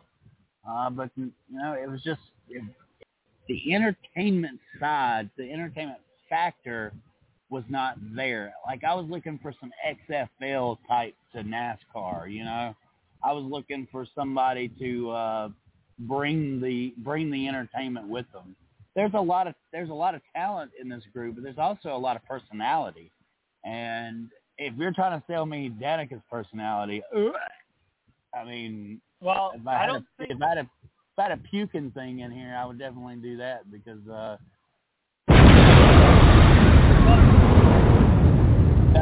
that's, I don't that's think what that's what I feel about Danica Patrick's debut as a commentator. Hold on, hold on, hold on. Do we need? Hold on, hold on one second. Wait, wait, wait, wait. Did, did you miss it? It was that bad. well, And I heard I that that CBS paid a hundred million dollars for this six race event.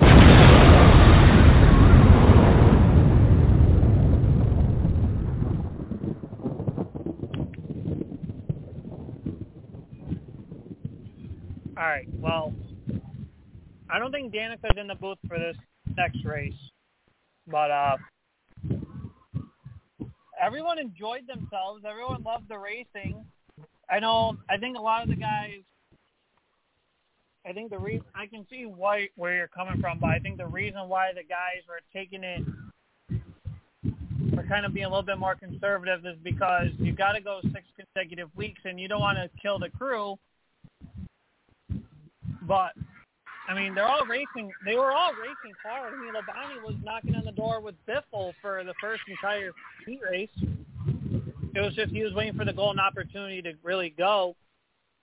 But I mean, in terms of drivers, as you asked earlier, Chris, um, each tracks will have their own local uh, racer to kind of bring in a short track person or regular to kind of see what they got against the superstars of yesterday or today, however you want to put it.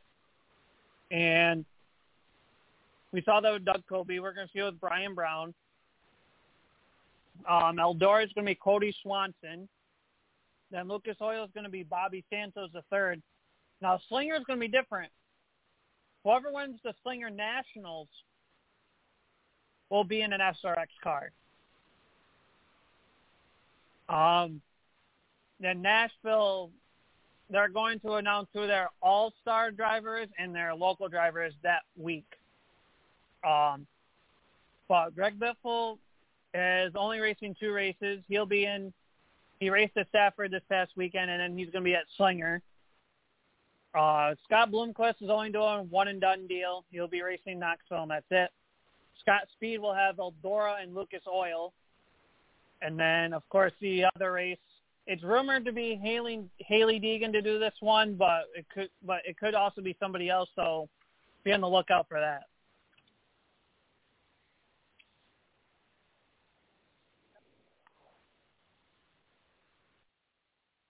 All right, Craig Moore.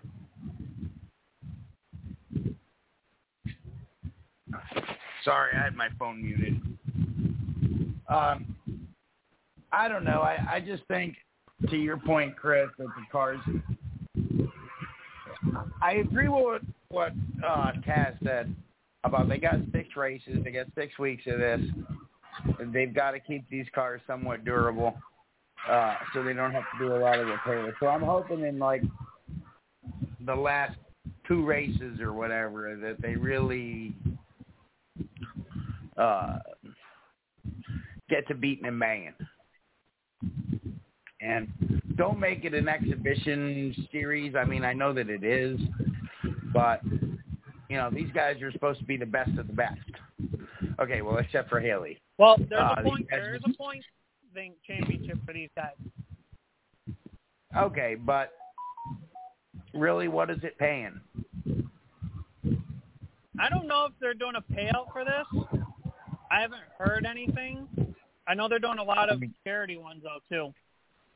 What is it paying? The the best window seat at the old folks Uh, home? I'm really not sure. I, I I do I have heard that CBS paid hundred million dollars for this uh for this product though. It's a lot of that's a Well, lot of damn dough. Well, maybe that's why they kept it. Um, you know, maybe that's why Mikey didn't start banging into anybody. Who knows? I'll be interested to see um, the next one. I'll be able to tune into that watch. one. Definitely gonna watch What's it. I hope it's a little bit more entertaining. I'm definitely gonna watch it. I, I just hope it's definitely more entertaining. And the cars, you know, out of all the slack people gave the car tomorrow, you know, this thing's got some ugly ass wing on it. The damn panels come off like cardboard. Um, but uh, you know, the one thing that I'll give it is I've seen a lot of passing, which is something you don't see a lot in NASCAR these days. So uh, it was good to see passing. I like the close-in rates were really good. Um, everybody seemed to be on the same playing field, and uh, you know we'll we'll be able to know who's the better drivers. That's for sure. I was probably most surprised by Helio Castroneves. I uh, he he wasn't a surprise deal for me actually. Um, I think I think the surprise deal for me, and he had the move of the race was Marco Andretti. I mean, I think it was one of the most hated drivers for all of the, in terms of overall for the fans, because every time he was involved in like an incident or somebody passed him, they're all like, "Yeah, Andretti, get out of here." Yeah. So I think Marco is one of, one of the more hated people. But uh, like you said, Miss Lee, I think SRX will improve and evolve. Um, They have to but because if they if don't, they're going to lose viewership. well, I think they did well Yeah. for viewership so far. They they pulled in like 1.33 viewers on CBS, which is actually not that bad. um, which is pretty good numbers, I think. They didn't get full official numbers yet, but that was the target number for what they know. But I, but I'm gonna say this: if you go to an SRX event, um, I suggest you go. It everything was great. If you're gonna do an autograph session, um, you better be in line for pretty much the entire time. That's where you're to be spending most of your day, or at least half of your day doing. Yeah, I think Well- as well that the product will evolve. Uh, I'm looking forward to seeing what the next one brings. I also want to see some personality in this. I want to see something besides just the same old, same old drive drivers. I, I know Tony Stewart uh, always has something smart ass to say. And uh, if they if he needs to sell a series himself, then then get out there. If he needs to create some rivalry or go out there and drive like an ass or whatever it is, um, there's a hundred million dollars on the line. And if you want a second hundred million dollars, then I suggest you do some things that's going to make people turn the channel over to it. Because from the word go, this thing had identity problems. And what I mean by identity problems is it's coming on a major network television, but there's a generation, geographic generation from the ages of about 14 to 25, maybe even 30, that don't even know who the hell these drivers are, what they've accomplished in their lifetime. I, I mean, you would, I don't even know, Taz, if Willy T. Ribbs has started a race in your lifetime. What year were you born? 95? 96. 96? 96. I don't even know if Willy T. Ribbs has started a race in your lifetime. You know, so that that that does have an effect on your viewership. He didn't race all that well. Maybe it's because it's been a long time for him to be in a car, but since he's been in a race car or whatever. But um, he didn't really impress me all that much at all, to be honest. Uh, neither did um, Paul Tracy. They were the two that didn't really impress me much. Michael Waltrip got, gave me a good look for that. Um, he dominated Heat 2 earlier on before the caution came out. I mean, he was pulling away. But I, I'm hoping um, some of the drivers that didn't have the greatest luck uh, this past weekend get better luck for Knoxville. I mean, we have two straight dirt races coming up in the next two weeks for these guys, so it'll, it's going to be interesting to see how this goes. Yeah, uh, it will be. It will be, and and I look to uh, see how this continues on. And uh, you know, one thing we haven't really made much of a topic about is the fact that we're going back to Nashville Speedway. Uh, I couldn't. I think it was 1995 the last time that NASCAR Cup Series raced at Nashville Speedway. Um, so they known as a super speedway uh, concrete surface. What do we expect going back to this venue? And uh, you know, most of these guys have zero. There's, I mean, from Truck Series all the way through Cup Series, most of these guys have zero experience at Nashville Speedway. Now, if you want to pull out Matt Crafton and Johnny Sauter, possibly Kevin Harvick, uh, Kyle Busch, I believe he has a win at Nashville. I remember he destroyed a guitar there about a decade ago in a nationwide series race at the time, Xfinity Series race. But what what what are the expectations rolling into Nashville? I think you could see. Um, well, we have a fan question we got to get to at some point before we wrap up the show, but uh, I think for this, we're going to. Uh, I would say expect kind of what you would maybe see at like kind of. I would say a mix of like normal mile and a half track racing, but mix it with like Dover racing. it, it's hard to compare. I would say, I would say those mix those two, and that's probably what we're gonna get. Craig, what do you what, what are your thoughts?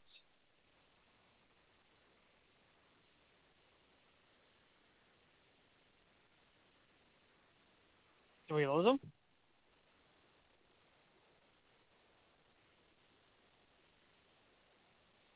Is anyone there? Anyone home? I might have lost you guys.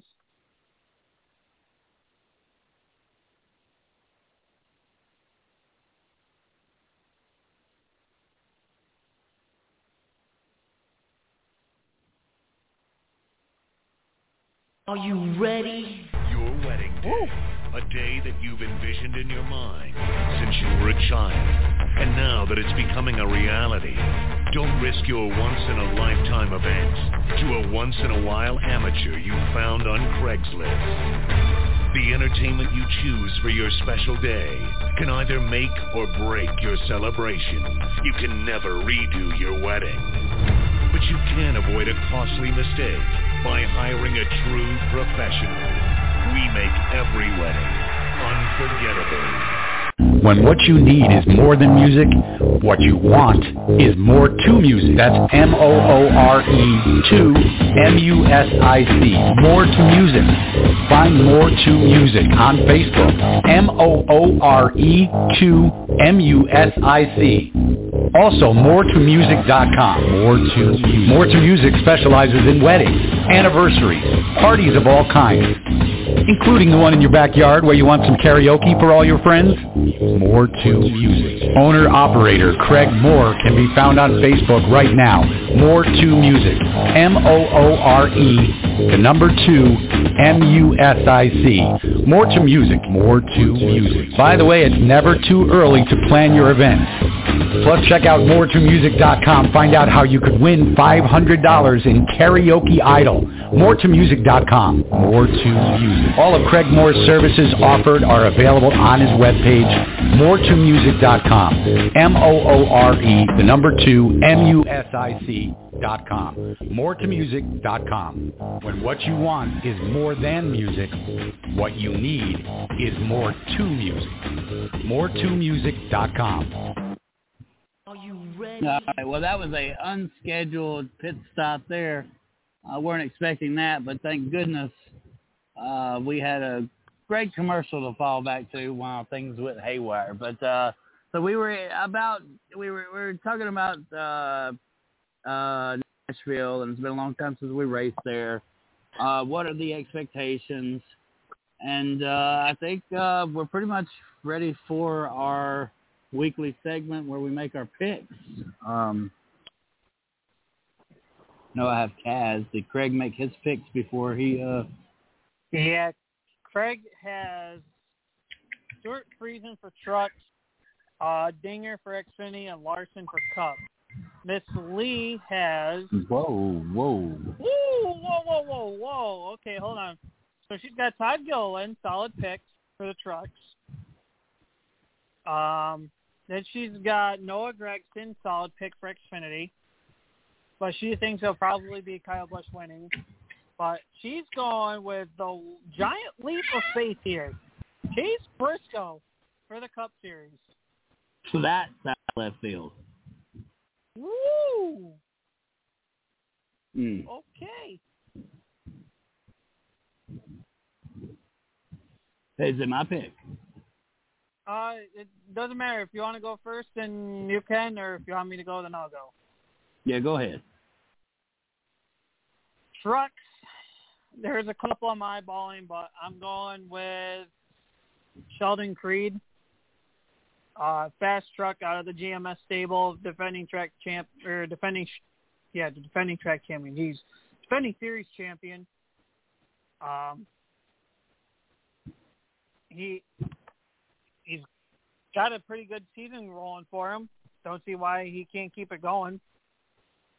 Uh, Xfinity. Oh boy. Um, I, I look at Gragson too for this one. I'm looking at maybe Brandon Jones. Uh, not sure about how I'm feeling about Justin Haley just yet. Um, he's ran decent, but I haven't seen him be like competitive for a win, in my eyes, anyways. Um, I'm hoping. I'm going for a limp here. He's knocking on the door for a win here. I am hoping to God Nationals it. I'm going with Daniel Hemric Wow. for the Xfinity side. Excellent pick. Uh, for the Cup Series, I want to think who's good at mile and a half and who's good on Dover. Cause we're, in my opinion, we're going to get a mix of those two kinds of uh, races going on. Um, obviously, people are going to think Kyle Larson, as Craig picked earlier. Um, I want to see somebody beat him, in my honest opinion. Um, maybe a guy could sneak in somewhere. Maybe Chris Buescher could. Maybe Tyler Reddick could. You could think Kevin Harvick a little bit, but uh, SHR hasn't really proved much of anything this year, unfortunately. I mean, Harvick has only got four top fives and 16 starts this year, so SHR is slacking somewhere. But I'm going to go out of the Hendrick stable again. I'm not going Larson, though. Uh, I think I'm going to throw one out here and go with. I'm going to go with the race team that's sponsoring the race, the Ally 48. I'll go, I'll go with Alex Bowman again this week. Wow. All righty. Well, I guess that leaves my picks. Uh, no surprise, no surprise. I like to go with who I think is going to bring in the most points, and I'll be honest with you, I can't name you another hot, uh, driver that's hotter than John Hunter Nemechek right now. So why would I pick anybody other than? I've got John Hunter Nemechek on the truck side. Hey, I like to play play it safe. I've lost a couple of points the last couple of weeks as well playing it safe. Yeah, Uh, but I'm catching. uh, I'm right on your tail. Now that that's going to make this next pick even more. You know, I, I, I haven't necessarily uh, had some great picks in the Xfinity series this year. Um, I like Josh Berry. I'm not sure if he's racing this weekend. I haven't seen an official uh, lineup Uh, see card. if I can find it here quick. Um, Nashville and no, I don't want All Star. Trying to pull it up here quick for you, Chris. Nashville entry list. Um, for the Xfinity series. I don't think he's racing this week for Xfinity. I think he's got a truck ride. So Okay. Well, I'm going to go with Jeb Burton. I'm going to stay within the Kaulig organization, but I'm going to go with Jeb Burton on the. Uh, oh, he is. Yes, he is. He's in the number eight car, Miss Lee. If he's in the eight car, I'm going to have to change to Josh Berry. If he is in the eight car, I've got to go with Berry. Um, just because this guy trucks and X both, I believe. So uh, right now, I'm going to pick Berry. If we find out that he's not in the race, I'll, I'll change that pick. But I'm a I'm a humongous Josh Berry fan, and I believe this kid has the talent, what it takes to be the next superstar. Uh, now for the Cup side, I just want to give y'all an update real quick. Uh, so there's a 13 to four margin for Kyle Larson to win. He's the favorite. Chase Elliott's a seven to one. Hamlin's a eight to one. Truex is a eight to one. Kyle Busch is a 17 to two. Billy Billy Billy Byron, uh, Wild Bill, he's a 10 to one. Brad K, Mad Brad is 11 to one. Uh, it's just so Chuck Grayson uh, is 11 to one. Ryan Blaney is a 12 to one. Happy, who's not very happy, is a 12 to one. Bowman a 15 to one. Christopher Bell a 33 to one. Austin Dillon a 35 to one, and Tyler Reddick a 40 to one. Um, definitely, I would take Reddick on the uh, on the over under there if I was trying to find uh, a sleeper pick. Uh, but you know, uh, until you beat him, I got to go with him, and uh, you know, um, this is going to be another high banked racetrack. We know who runs well there. I'm not sure if he can get three wins in a row or four wins in a row technically. uh, but it'd be great to see. That's not going to be who I picked, though, guys. I know I led you on there a little bit too much, and I'm sorry. I got to go with it's a short track race and Joey Logano. Ah, I see. Yeah. Yeah, I'm not going to with give up on my Ford yet. Well, I put you down for Josh Berry because Josh Berry is driving the eight for Xfinity. Good deal. Good deal. Good deal. Right where I want. I want to thank you guys And for we have uh, a- listening. Right, go We have a fan question if you want to answer it quick. Oh my gosh, we forgot the fan question. I, even after I told her that we were fixing to hit that. All right, so let's do the fan question real quick.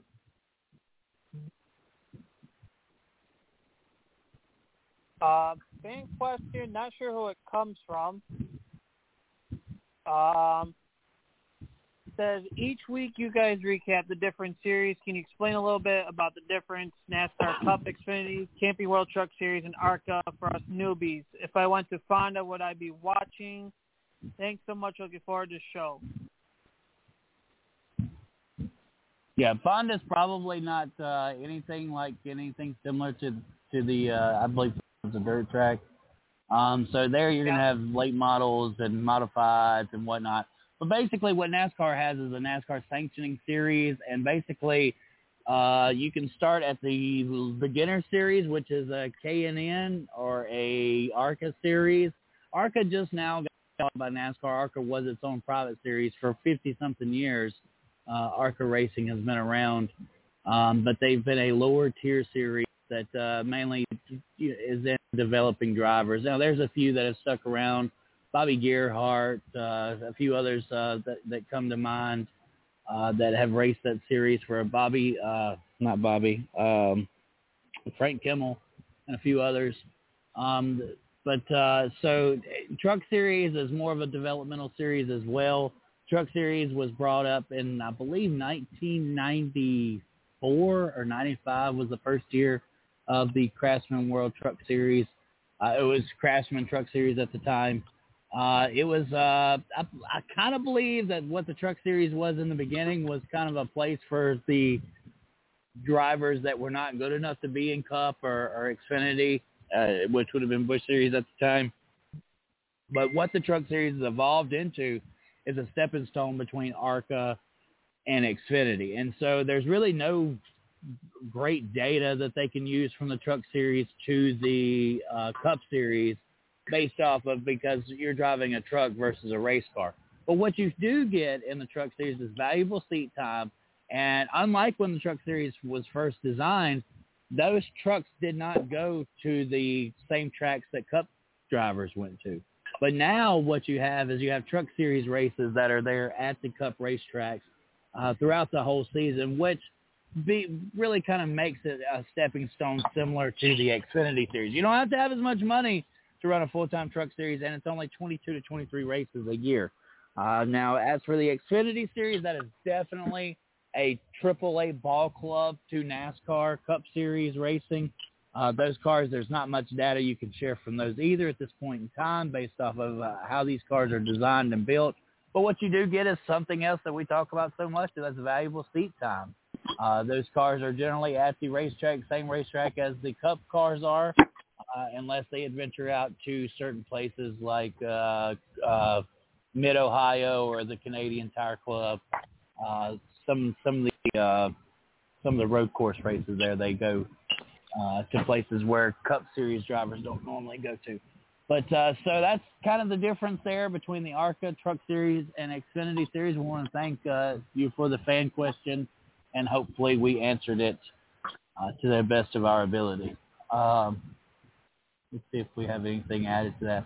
Yeah, so yeah, feeder series or development series uh, basically is what these these other series are that's within the NASCAR umbrella. Well, we want to thank you guys for listening to the show. Of course, uh, we dropped Craig somewhere and he never come back. That's probably what his mother did to him too when he was little. Uh, Wow. Wow. oh, so I hope he's uh, hope he's resting nicely. Uh, but uh, we'll be back. we'll be back next week, and hopefully Craig will be along with us as well. Um, but uh, thank you for listening to the show. Taz, what you got, man? Uh, not much really. Just go visit your local short tracks. Be on the lookout for SRX at Knoxville, NASCAR at Nashville this week. Um, and uh, we'll see you same time next, same time, same place next week. And uh, this has been the Caution Flagger Radio. Chris Creighton, the DJ Music Man, Craig Barr. I'm the Tasmanian Double Flaggers, Taz Taylor saying song. See you good night. We'll see you next week. Yeah, don't forget, guys, you can find us on podcast, uh, Apple, uh, Spotify, iHeartRadio. You can find us on the 110 Nation Sports uh, dot com page. You can find us on our Facebook page, Race Chat Live, or the 110 Nation Sports. And uh, you can uh, share our show. We appreciate it. But uh, as for Taz, Chris, and Craig, y'all have a great night. And we'll see you next week.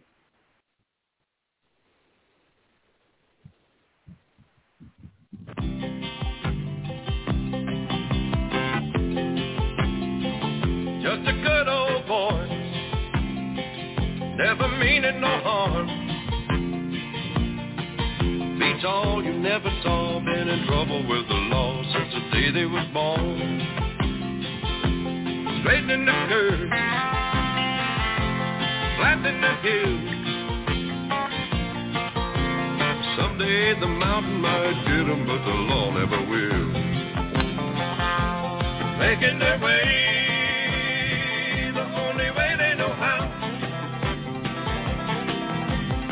That's just a little bit more than the law will. Just a good old boy. Wouldn't change if they could. Fighting the system like a true modern day Robin Hood.